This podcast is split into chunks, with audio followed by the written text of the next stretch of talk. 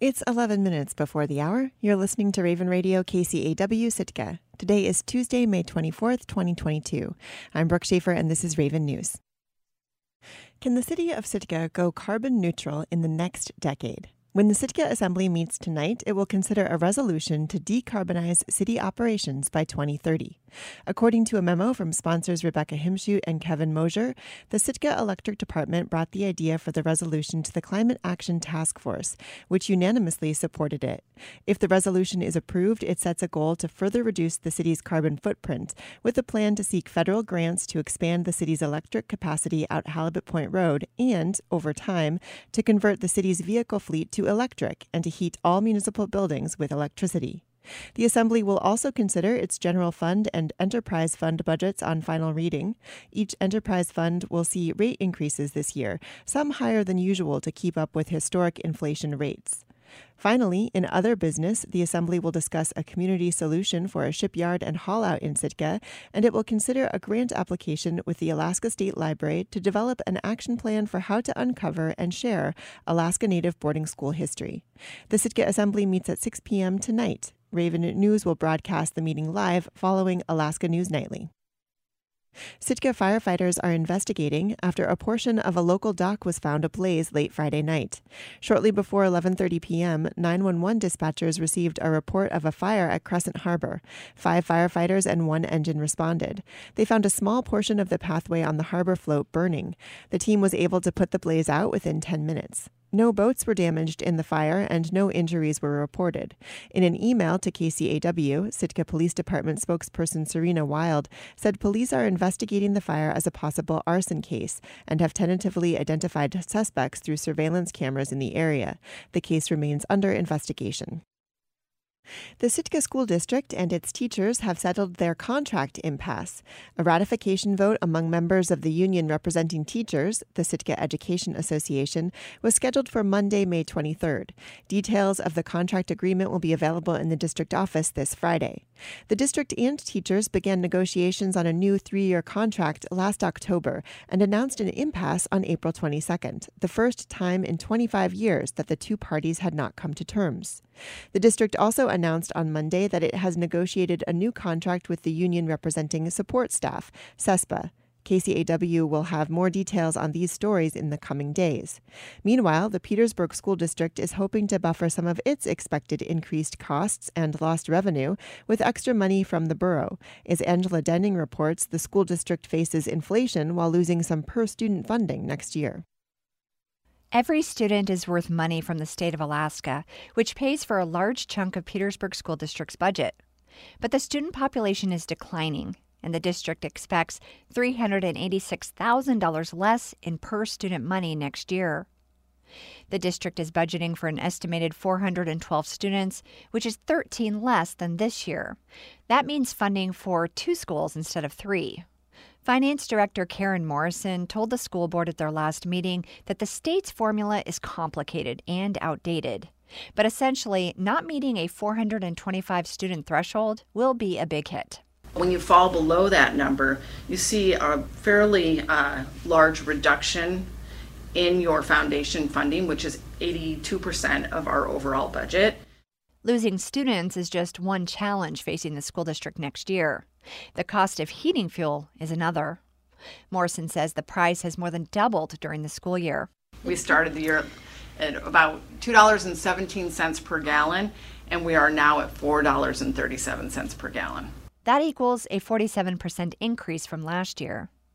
In a spring budget modification, Morrison added one hundred thirty-two thousand dollars more for utilities, for electricity and heating fuel.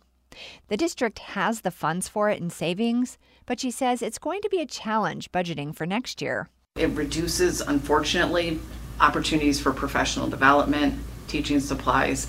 It definitely goes into our fund balance as well. Because of inflation and the state's current oil wealth, there is some hope that the legislature will pass some of its savings on to school districts. Some bills are being considered that would raise the money the state gives out per student, or what's called the base student allocation. That figure has been flat for six years at five thousand nine hundred thirty dollars per pupil. One bill looks to increase the B S A for two years. Another looks at stabilizing the allocation by increasing it according to inflation. Morrison supports forward funding education for longer-term planning, but she says she can't count on the bills having support at this point. These are unknowns. We really have no idea when we're going to know what our funding is going to look like. So that's always a challenge every year when we're trying to create a budget, and even more so for this year. Another bill looks to restart the school bond debt reimbursement program, which the legislature froze in twenty fifteen. The program was used to reimburse municipalities for capital projects related to schools. Superintendent Erica Kludt-Painter would like lawmakers to bring back the sixty to seventy percent reimbursement rate, but she says it's all up in the air. Yeah, so there's some good things moving. It's right in the middle of it. The regular session ends on May eighteenth. If the legislature hasn't agreed on a budget by then, they can go into a special session.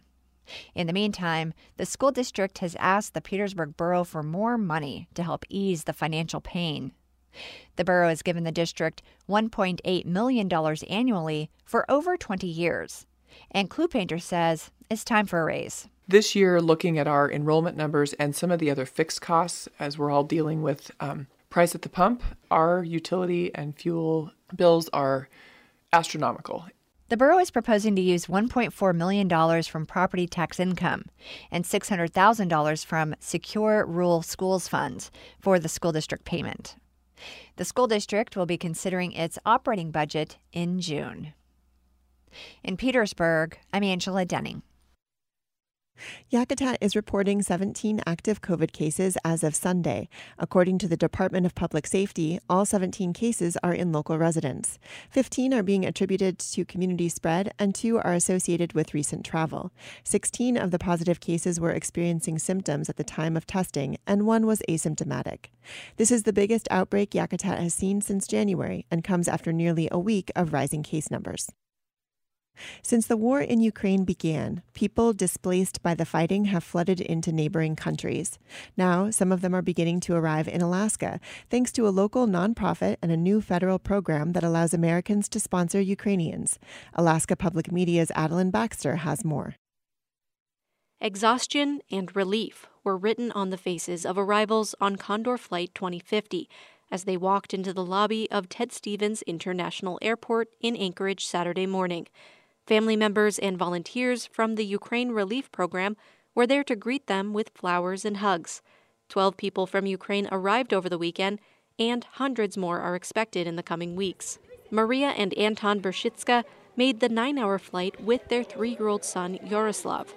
They spent three months in Poland after fleeing their home in February. Uh, we came from uh, Bucha, it's uh, um, Kyiv district. Uh, our uh, city was um, destroyed uh, by war uh, and many people died uh, there, and uh, all uh, infrastructure of Bucha uh, was uh, destroyed too, uh, and um, uh, it was awful. Now they'll stay with family here in Anchorage, thanks in part to the federal Uniting for Ukraine program, which allows Ukrainians sponsored by U S citizens to come for a two-year parole period. Uh, we will stay here in this uh, program uh, during uh, two years, and we ho- uh, hope that the peace in our uh, Ukraine will be, and uh, we can back there.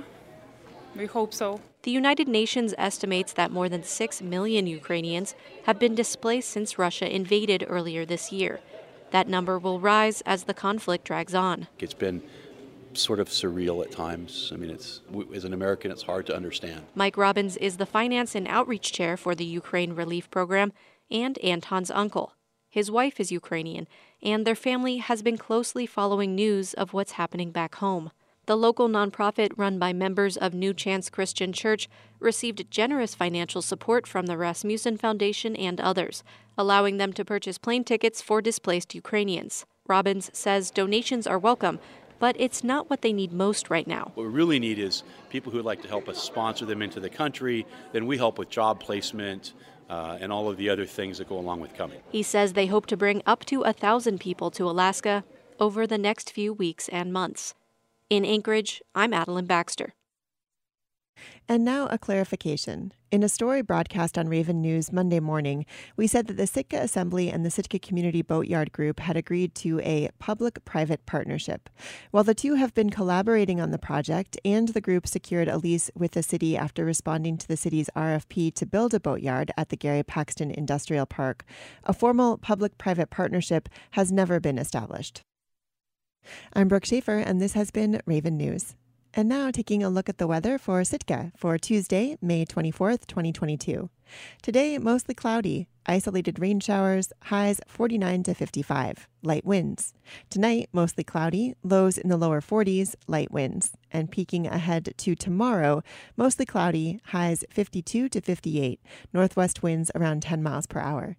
You're tuned in to your community radio station, Raven Radio K C A W Sitka. Good morning.